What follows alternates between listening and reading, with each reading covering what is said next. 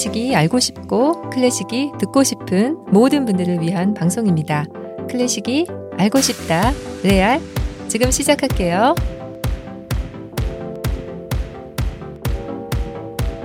안녕하세요, 여러분.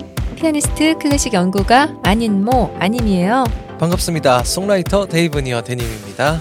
레알러 여러분, happy April 4월이네요. 어, 네. 레알은 어디서 만날 수 있죠, 데님? 팟캐스트 팟빵, 네이버 오디오 클립, 벅스 라디오, 유튜브, 안인모의 클래식이 알고 싶다. 그리고 온 오프라인 서점에서도 만날 수 있고요. 네, 플로에서도 만날 수 있습니다. 자, 4월이들 다 모여. 오, 4월이들. 안님 4월이 아닙니까? 아, 4월이 옵니다. 네. 기억해줘서 고마워요. 네네. 메이남, 데님은 5월이시죠? 아, 맞습니다. 저는 네, 메이남, 미남은 아니고. 메이남. 네. 네, 이 꽃들은 4월이 온다는 걸 어떻게 알았는지 정말 3월 말이 되니까 아주 그냥 마구마구 화사하게 피어나더라고요. 어, 네. 그러니까 피어져 있었는데 더 화사하게 보이더라고요. 햇볕이 달라진 걸까요? 어, 아무래도 그런 것도 영향이 있죠. 네. 뭐 제가 예전에 말씀드렸었는지 모르지만 예전에 예전에 예전에 저 학교 다닐 때 목련이 중간고사 기간에 딱 이렇게 피고지였었어요. 어, 네. 그러니까 중간고사를 끝- 끝내고 와 이제 중간고사 끝나면 영화도 보러 가고 싶고 놀고 싶잖아요. 그, 그 내리막길 내려오는데 대학교 때 얘기예요. 네. 어 목련이 막 다 떨어져서 너무 지저분한 거예요. 어. 그런데 시험 기간 동안엔 분명히 예뻤거든요. 음. 놀려고 하는데 꽃이 미워. 음. 음. 어, 그때가 4월 중순이었는데요. 무려 20일 정도가 빨라진 걸로 느껴지네요.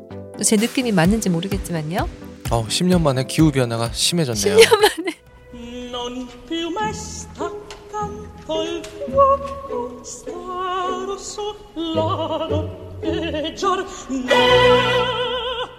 야, 이거 어디서 많이 들어본 건데 뭐예요, 아님? 어, 데님 초심으로 좀 돌아가 보세요. 어, 무슨 말이에요? 아, 이게 정말 오래전 오래전 오래전인데 무려 레알 캔디 7회 쇼팽의 로시니 주제에 의한 변주곡 들으셨었죠. 어우, 그- 다시 들어봐야겠어요. 기억하세요? 외로워도 슬퍼도 나는 안 울어. 어우, 헷갈립니다.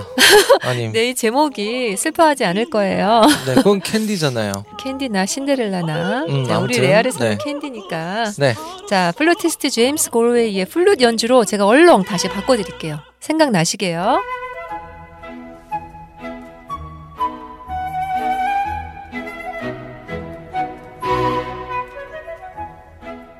네, 생각 잘 나시죠?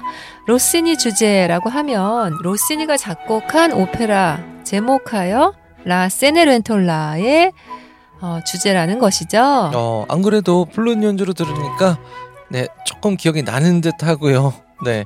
네. 이 세네렌 톨라. 네. 이, 네. 이게 신데렐라라는 거죠? 네, 맞아요. 네. 네, 혹시라도 레아를 근래에 좀 처음 들어오셔서 1회부터 정주행하고 계신 분 계시다면 명확하게 아실 것 같아요. 신데렐라. 정말 참 매력적인 캐릭터죠. 요즘 태어났으면 아마 부모님 말씀 잘 듣는 딸, 뭐, 엄친 딸, 명성이 잦아있을 것 같아요. 어, 그래요? 무슨 얘기예요? 왜요? 왜 부모 말 그러면은 아주 뭐 큰일 난 것처럼 잘 듣잖아요. 신데렐라가. 밥 해놔라 하면 밥하고, 청소해라 하면 청소하고. 네. 네, 게다가 마법사가 12시까지 들어가지 않으면 발목을 부러뜨린다고 해도 뭐 12시까지 뛰쳐 들어가자라고 하잖아요. 네. 다 위계에 의한 폭력 사례들인데 지금. 갑질에 의한. 네네네. 자, 네, 로시니는 오페라 신데렐라를 작곡해서 어, 이 신데렐라가 공연이 자주 자주 되진 않지만 이 주옥 같은 멜로디 하나로 쇼팽을 자극했죠. 신데렐라가 제트성이 아가씨란 뜻이잖아요. 이건 네. 별명이고 네네. 신데렐라의 원래 이름은 어, 원래 이름이 있었나요? 뭐였죠? 안젤리나, 엔젤리나였죠. 아. 너무 TMI인가요? 아니요. 어, 필요한 상식이죠. 음. 안젤리나였구나. 상식. 네. 약간의 정보를 덧대면요. 음. 동화 작가로 유명한 분이죠. 샤를 페로의 이 신데렐라는 아- 사실 우리나라에도 비스, 비스무리한 버전이 있잖아요. 그쵸. 뭐 콩쥐팥쥐 같은 네. 거. 네. 사실 이게 나라마다 있을 법한 이야기인데 이 마법을 어떻게 극적으로 부리냐에 따라 문화적 차이가 있는 것 같아요. 우리나라는 장독대 깨지고 두껍이 나타나고. 아이고 제가 기억을 잘 하고 있는지 모르겠어요. 아니라면 수정을 부탁드려요, 여러분. 아, 프랑스에서는 신데렐라를 샹드리옹이라고 하고요. 이탈리아에서는 이렇게 라 세네렌톨라라고 불러요. 로시니는 1817년에 로마에서 이 오페라를 초연했는데요. 쇼팽은 이 주제를 도대체 과연 언제 들은 건진 몰라도 16살 때, 그러니까 1826년에 이 로시니 주제에 의한 변주곡을 작곡했어요. 16살이면 딱 신데렐라 나이 아닌가요? 어, 그랬나요? 신데렐라 나이가? 나이는 음. 안 나와요, 데니. 네, 아무튼 쇼팽이 대단하네요. 네. 어, 사실 왕자님과 결혼까지 하게 되는 이야기니까 대략 비슷할 것 같아요, 나이가. 어, 나이로는 네. 네, 쇼팽도 참 하이틴 로맨스를 꿈꿨는지 모르겠어요, 그 나이에. 음. 자, 막 해석한다고 한다. 자, 그리고 우리 세르게이 라흐마니노프. 아니고 세르게이 프로코피에프는 네. 발레 로미오와 줄리엣을 작곡하고 나서 1941년 발레곡 신데렐라를 완성하는데요. 요때 프로코피에프의 창작력이 되게 왕성하던 때예요. 프로코피에프 하면 떠오르는 거 대님 뭐예요? 뭐 피터와 늑대. 뭐 각자 당연히 다르겠지만요. 저는 정말 이 사람이 동화를 정말 좋아하고 스토리를 좋아하는 사람이 아닌가 싶어요. 그래서 특히 대님 말씀하신 것처럼 피터와 늑대와 같은 이야기가 있는 관현악 곡도 작곡했지만 로미오와 줄리엣, 신데렐라 다 스토리가 있잖아요. 어, 그쵸. 아 그리고 딱 요때쯤에 피터와 늑대 그리고 전쟁과 평화를 작곡했어요. 네. 어쨌든 이때가 제 2차 세계대전 때라는 걸 주지할 필요는 있어요. 어, 그래요. 어, 전쟁이 계속되는데 이, 이런 대곡을 작곡하기가 쉽지 않죠. 그래서 어, 짬짬이 어, 이렇게 모음곡으로 좀 모아놨어요. 모아 모아. 네, 뭐 피아노를 위한 모음곡도 있고 음, 어, 오케스트라 suite도 있고요. 네, 그런 배경이 있군요. 네, 그래서 어, 정말 놀라운 건요. 프로코피에프의 발레 신데렐라 모음곡이 총 6개나 돼요. opus 95, 97, 102, 107, 108, 109. 어, 네. 네. 기억해야 되나요? 복잡하니까 기억하지 마세요. 알겠습니다. 절대 네버. 네. 아무튼 오늘 소개해드리는 신데렐라 중 왈츠는 그랜드 왈츠고요. 이 발레에서 연주가 되는 오케스트라 연주를 기반으로 소개해드릴게요. 프로코피에프의 음악을 여러 갈래로 나눠서 설명할 수 있는데 저는 특히 아주 아주 서정적인 선율선을 어, 늘 강조해서 말씀드려요. 아무리 복잡한 구조와 복잡한 화성이 맞물린 현대음악적인 요소가 강한 곡이라 해도 그 안에는 정말 꿈결 같은 선율이 꼭 존재해요. 네. 그런 프로코피에프가 존경한 작곡가는 차이콥스키예요. 오, 라흐마니노프도 차이콥스키 존경하지 않았나요? 네, 맞아요. 그래서 아마도 프로코피에프도 이렇게 차이콥스키처럼 발레 음악을 여러 작곡한 게 아닌가 싶고요. 발레 신데렐라도 러시아 발레 음악의 마에스트로인 차이콥스키에게 헌정했어요. 자, 그럼 오늘의 캔디 신데렐라 중에서 grand 왈츠로 가볼 건데요. 원래 발레 신데렐라는 opus 87인데 오늘 저는 opus 107의 이 오케스트라를 위한 모음곡을 근거로 설명을 해드릴게요. 자, 신데렐라가 무도회에 가는 장면이에요.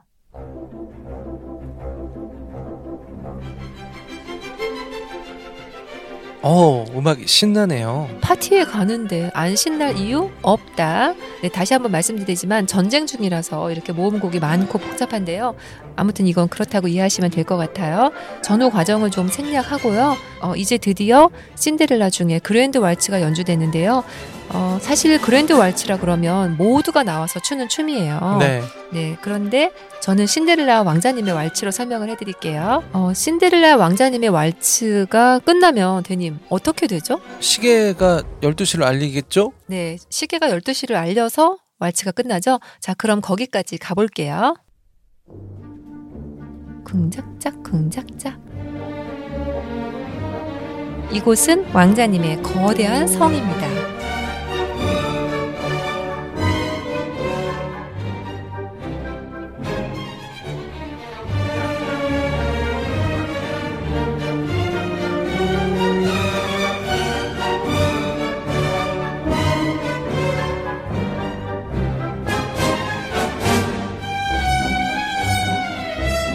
어마어마한 샹들리에가 빛나고 돌아갑니다. 빙글빙글.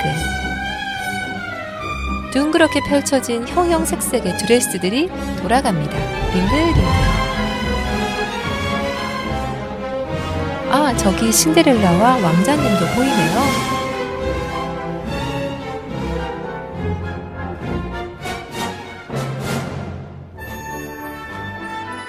그대 이름이 뭐요?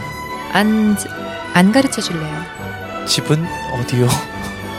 하늘 아래 땅 위. 그대와 다시 만나려면 어떻게 해야 하죠? 쉿.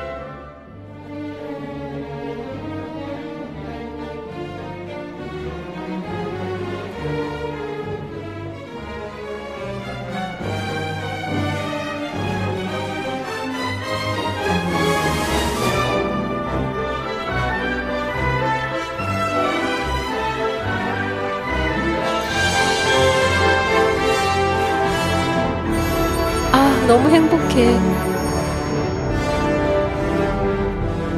이 시간이 영원할 수만 있다면.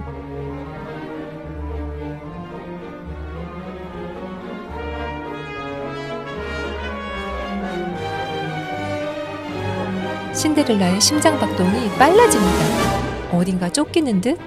아, 어떡하죠?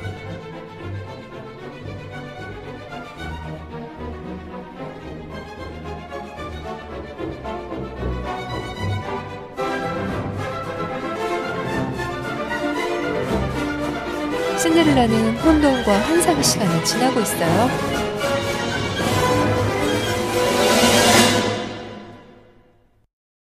그리고 바로 괴종시계가 칩니다.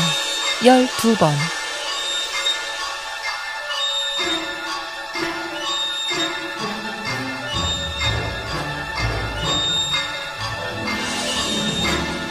이렇게 자정이 되고 그 다음 이야기는 be continued. 네, 재밌네요. 어, 왕자님의 이 느끼한 질문들. 네, 틱톡 틱톡 12번을 반복해서 칩니다. 오, 괴롭겠네요. 네. 모닝콜 알람도 아니고 알았다고 그만 좀 치라고 간다고 그러는 것 같죠? 네, 사실 자정이 되면 신데렐라의 옷이 어떻게 되죠? 어떻게 되나요? 순식간에 원래 입고 있던 남루한 옷으로 바뀌잖아요. 원래 그렇게 되기로 돼 있잖아요. 어, 그렇죠. 네, 여러분들 기억을 다 각자의 기억이 어떻게 됐는지는 모르지만 이런 같은 동화라도 참 버전이 여러 가지니까 네 그리고 또 여러분들도 아시다시피 헐레벌떡 이 신데렐라는 구두 한쪽을 슬며시 놓고 나오죠. 어, 여기서도 이렇게 음모론이. 네. 네. 자, 여기까지. 음, 우린 동화를 귀로 듣는 어른들이니까. 네. 자, 이 곡은요, 왈츠 모음곡 오파스 110에도 들어 있는데요, 당연히. 제목이 해피니스예요. 해피니스. 아주 그냥 행복한 거죠. 네. 이 왈츠를 들으시면서 쇼스타코비치의 재즈 모음곡 중 왈츠를 떠올리신 분들도 많으실 텐데요. 어, 그러니까요. 어쩐지 저도 약간 그런 느낌 받았거든요. 이 쿵짝짝 쿵짝짝 여기 네네. 앞에 시작 부분만 들으면 신데렐라라고 음, 생각 못 할 수 있어요. 네네. 네, 사실 악기 편성이나 이 러시아만이 갖는 그 왈츠 분위기가 또 사뭇 비슷해요. 그리고요, 영국의 안무가 아주 유명하신 분이죠. 매튜 본이 만든 발레 신데렐라가 있죠. 이분이 뭐 차이콥스키 백조의 호수나 로미오와 줄리엣 등 클래식 명작들을 발레와 뮤지컬을 섞은 뮤지컬 발레 스타일로 재탄생시킨 정말 대단한 극장 감독이기도 하죠. 뮤지컬 발레요? 오, 굉장히 어, 색다른 영역인데. 네, 네. 그러니까, 그러니까 모던 발레에 뮤지컬을 넣은 거죠. 음, 참 우리가 이렇게 앞으로 경험을 더 해보고 싶은 그런 예술은 무궁하고 무진한 것 같아요. 그러네요, 정말. 그런데 이 매튜가 발, 만든 신데렐라는 또 배경이 완전히 달라요. 완전히 그 당시 배경, 그러니까 제 2차 세계대전 때고요. 신데렐라한테 새 언니뿐 아니라 새 오빠들도 있고, 그러니까 여러 가지 설 정이 좀 다르죠. 네. 그런데도 불구하고 매튜 본이 만든 신데렐라에는 과연 어떤 음악이 나올까요? 스토리 라인은 조금 다르지만 당연히 음. 프로코피에프의 신데렐라 음악이 나와요. 아, 그래요. 네, 이제 얼마 전까지 서울에서 이 신데렐라 매튜 보온의 신데렐라 공연이 열렸었는데요. 혹시라도 보신 분들은 반가우실 것 같아요. 어, 매튜가 본 신데렐라. 아, 네. 이 신데렐라 매튜 본? 버전에는, 어, 이 버전에는 마법 같은 거, 호박마차 이런 거 안 나와요. 그냥 어른을 위한 동화거든요. 아이들이 가시면 네. 뭐, 시, 좀 시시하게 느끼겠네요, 아이들은. 마법은 안 나오니까요. 네. 네. 네, 오늘 전해드리는 프로코피프의 발레 신데렐라 중 왈츠는요, 월트 디즈니의 영화 신데렐라에는 안 나오더라고요. 제가 혹시나 해서 찾아봤는데 그 왈츠가 이 왈츠가 아니더라. 네. 네, 오늘 샹들리에가 빛나는 음악. 네, 이 샹드리옹, 네, 신데렐라. 요거, 어, 우리가 좀 기억하려면 두 가지 뭐가 있을까요? 어, 신데렐라에서 기억할 거요? 쇼스타코비치의 왈츠와 비슷하다. 뭐 이런 걸 기억하셔야 할까요? 뭐 신데렐라는 안젤리나다. 어, 네 안젤리나 좀, 좀 그건 굉장히 색달랐고요. 음, 사실 프로코피에프가 전쟁 중에 작곡했다는 것도 저는 좀 기억할 만한 일인 것 같아요. 음 그러네요, 정말. 대님은 뭐가 인상적이었어요? 선율이죠. 따라리라라라람 하는 선율. 여러분들도 계속 머릿속에 콕콕 박히실 것 같아요. 뭐 혼자 질문해놓고 답까지 하세요. 아, 대님이 그 선율을 떠올리는 중이신 걸로 제가 지금 봤는데요. 뭐 그럼 저도 그런 것으로 네. 네, 선율. 네.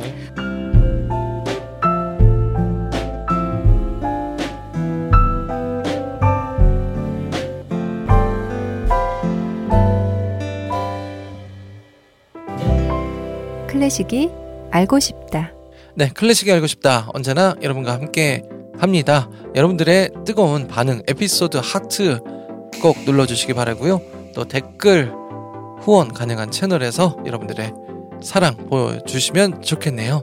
저희 또 좋은 음악과 이야기로 찾아오겠습니다. 피아니스트 안인모 songwriter 데이브니어 언제나 좋은 것만 드립니다. 고맙습니다. 고맙습니다. 아, 대님, 제가 프로코피에프를 아주 재밌게 어, 경기 아트 센터의 깍TV 유튜브에 있어요. 거기서 재밌게 설명을 해드렸는데요. 네, 그쵸. 재밌게 봤습니다. 저도. 영혼이 안 느껴져요? 그러니까 아님의 그 개그 아, 그 개그만 얘기하시면 어떡해요? 저희가 팟캐스트 안에서 이렇게 뭔가 보존돼 있던 개그가 뭔가 뚜껑이 열린 방출됐어요. 네, 뚜껑이 열린 그런 느낌. 네. 이 영상 보시고 뚜껑 열리신 분 계시면 댓글 달아주세요. 개그는 아님의 몫이고 부끄러움은 우리의 몫입니다. 아니, 왜 뭐가 부끄러워요? 아니요, 자랑스러워요. 자랑스러워. 자랑스럽습니다. 네.